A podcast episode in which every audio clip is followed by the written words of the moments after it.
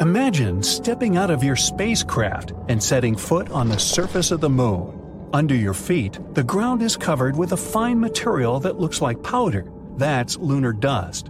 You look around and take a lungful of fresh air. It smells very different from the air on Earth, but still nice. Now, unfortunately, this is a highly unlikely scenario, and one of the reasons is that the moon has almost no atmosphere. Earth's natural satellite is too small, less than 2% of our planet's mass. That's why it doesn't have a magnetic field strong enough to keep an atmosphere. But even if the moon had it, solar winds would immediately pull it away. But if you could visit the moon 3 or 4 billion years ago, oh, you'd see a very different picture. At that time, the moon most likely had an atmosphere. It formed at the times when powerful volcanic eruptions were rocking the satellite. Gases spread all over the moon's surface. It happened so fast that they didn't have enough time to escape into space. At that time, the lunar surface was covered with basins filled with volcanic basalt.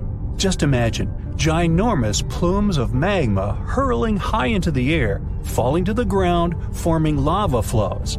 That's how the basalt basins appeared on the surface of the moon. At one point, scientists on Earth got their hands on samples brought from the moon. They found out that lava flows there contained not only carbon monoxide and sulfur, but also the building blocks of water.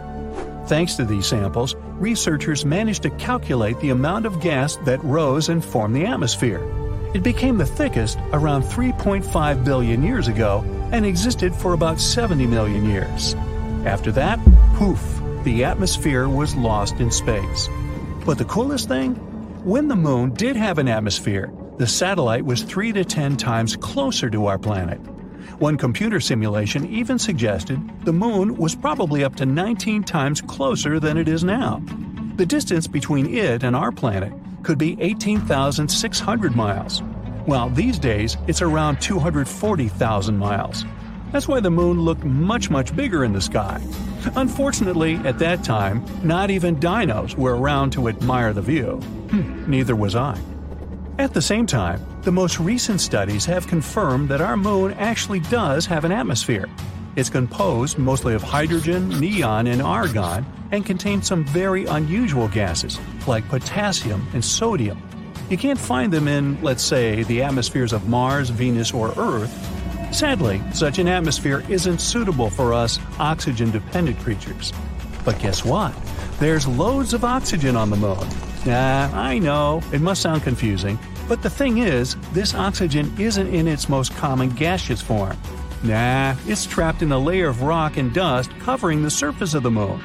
This layer is called the regolith, and it contains up to 45% oxygen. So, does it mean that if people learned how to extract this oxygen, we would be able to live on the moon? Eh, not so fast. The oxygen in those rocks is very tightly bound into the minerals, and to break these components apart, we'd need tons of energy and special equipment. But if people managed to start this process, the moon would deliver quite a lot of oxygen.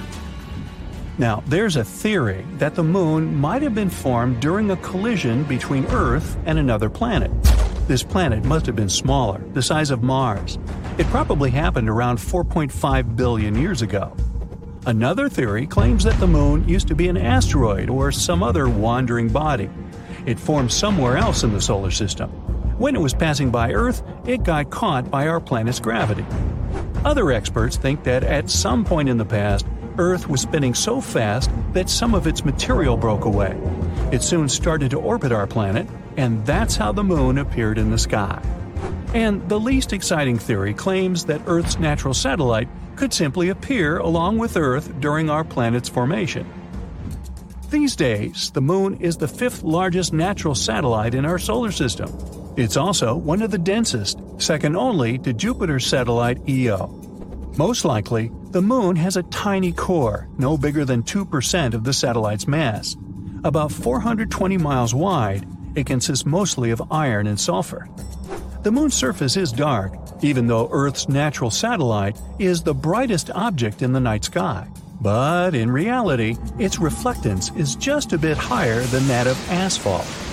You might have heard that the Moon, along with the Sun, causes tides in the oceans and seas on Earth. The satellite's gravitational pull creates something called the tidal force. It makes the water bulge out on the sides that are the closest to the moon and farthest from the satellite. These bulges are what we know as high tides. Look up. Find that little yellow dot. That's Titan. It's Saturn's largest moon and the second largest moon in our whole solar system. And it might be the only place in our solar system where there's liquid water, besides Earth. Plus, it has an atmosphere that serves as a shield against solar radiation and cosmic rays, just like Earth. If life was a house, Titan would have a lot of the bricks you'd need to build it. Strap in, you're heading over there. It takes a long time to get to Titan, but you know, the magic of YouTube. Here it is, a bit bigger than our moon and a whole lot heavier.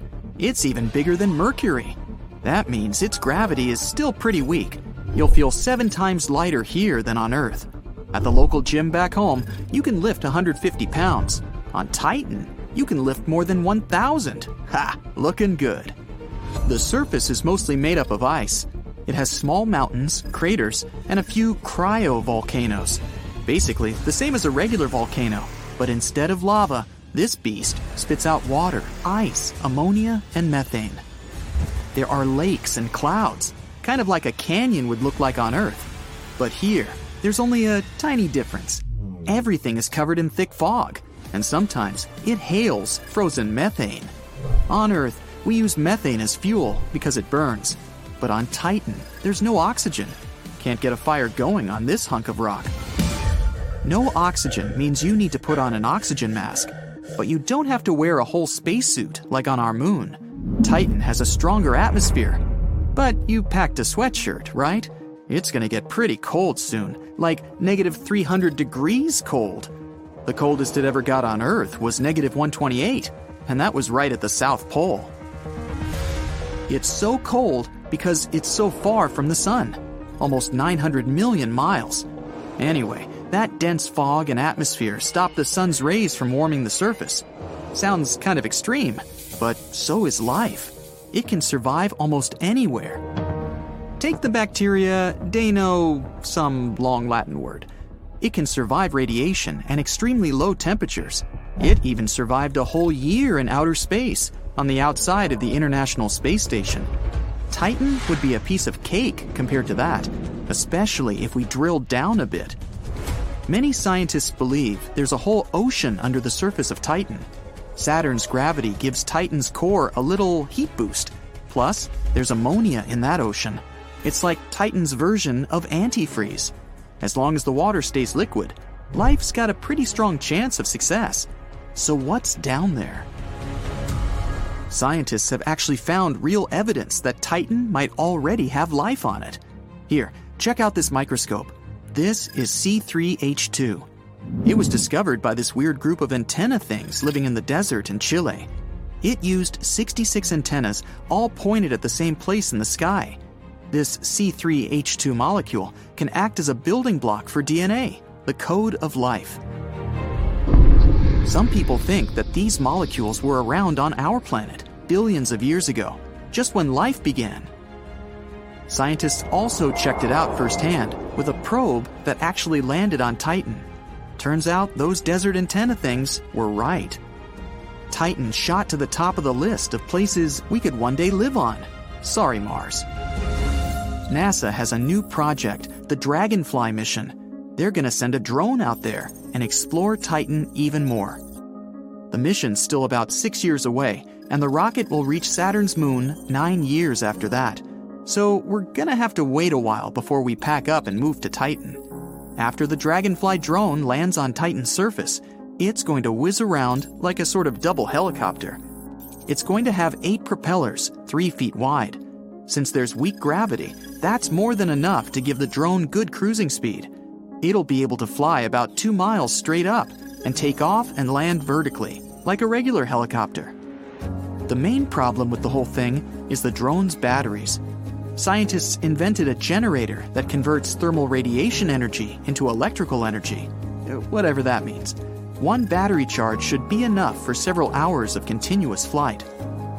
The Dragonfly is going to be carrying a lot of research equipment, so it's not like those drones people fly in the park on a Sunday. It's going to weigh about as much as three ostriches.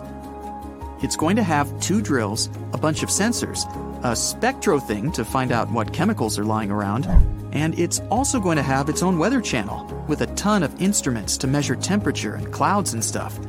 And like any gadget nowadays, it has a camera on it. Get ready for some beautiful pics.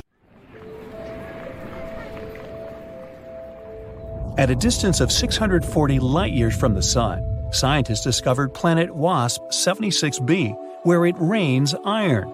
The planet is very close to its Sun and always turned to it in the same side. The term is tidally locked. The temperature on the sunny side is so high that metals melt and evaporate there. The other half of the planet is cool enough so that metals condense again and fall down as rain. Speaking of tidal locks, our moon is the same way. There's no dark side to our satellite, it's just always turned to us with one side. When the moon happens to be in between the Earth and the Sun, what we call its dark side becomes brightly lit. We just can't see it from our planet. Hmm, figures.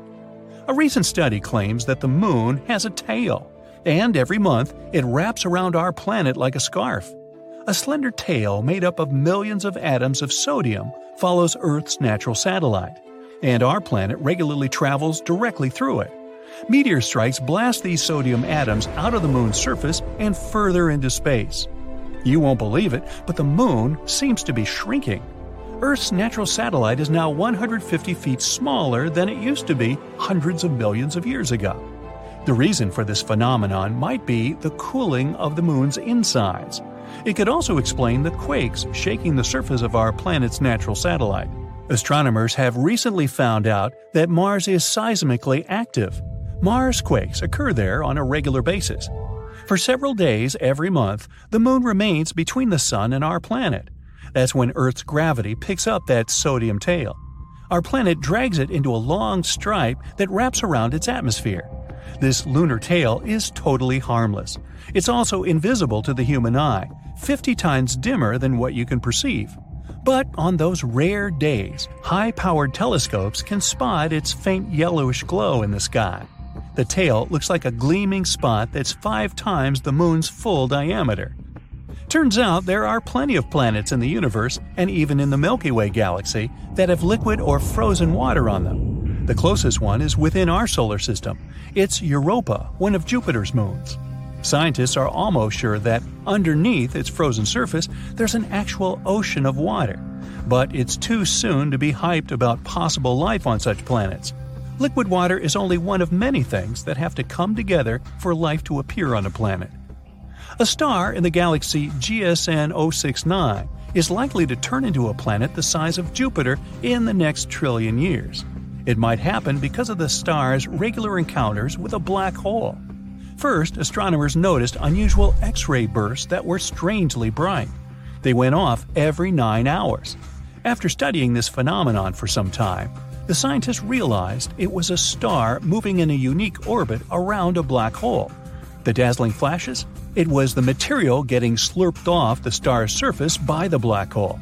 It turned out that over millions of years, the black hole had already transformed the red giant into a white dwarf and the process isn't going to stop whatsoever.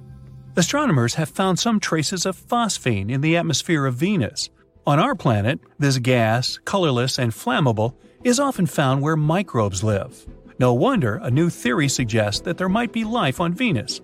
But even if there was some life on the evening star, it could have only appeared in its atmosphere.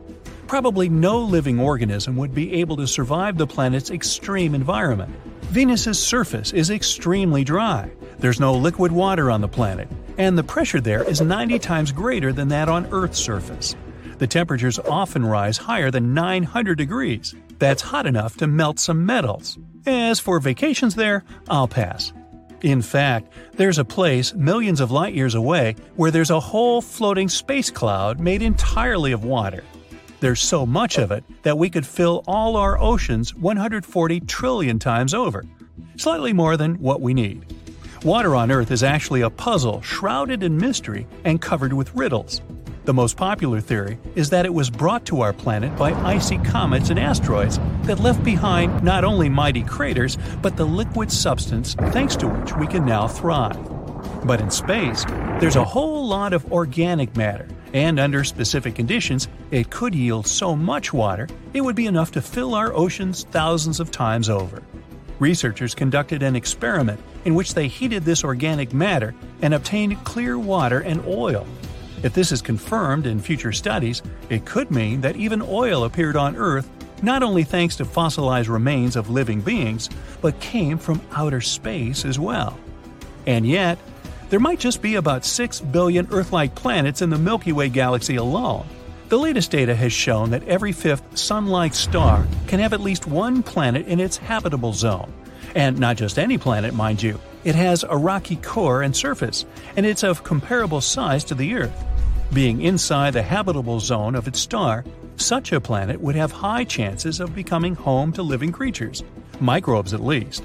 And if there are billions of these planets in our galaxy, you could safely say that at least one of them is not only habitable, but inhabited already. And now, multiply this by the number of galaxies in the universe, also considering that many of them are much bigger than the Milky Way. This gives us billions upon billions of sun like stars and Earth like planets, and some of them are surely more like ours than others. And get this we might be able to walk upright because of supernova explosions. About 2.5 million years ago, a supernova sent cosmic rays to our planet. They triggered a series of electrical storms in the Earth's atmosphere, which turned into thunderstorms. Those in turn caused wildfires in northeast Africa, where our earlier ancestors lived. Fires turned the forest area into a savanna, the atmospheric pressure changed, and our ancestors had to stand on two legs to survive. That's it for today. So hey, if you pacified your curiosity, then give the video a like and share it with your friends. Or if you want more, just click on these videos and stay on the bright side.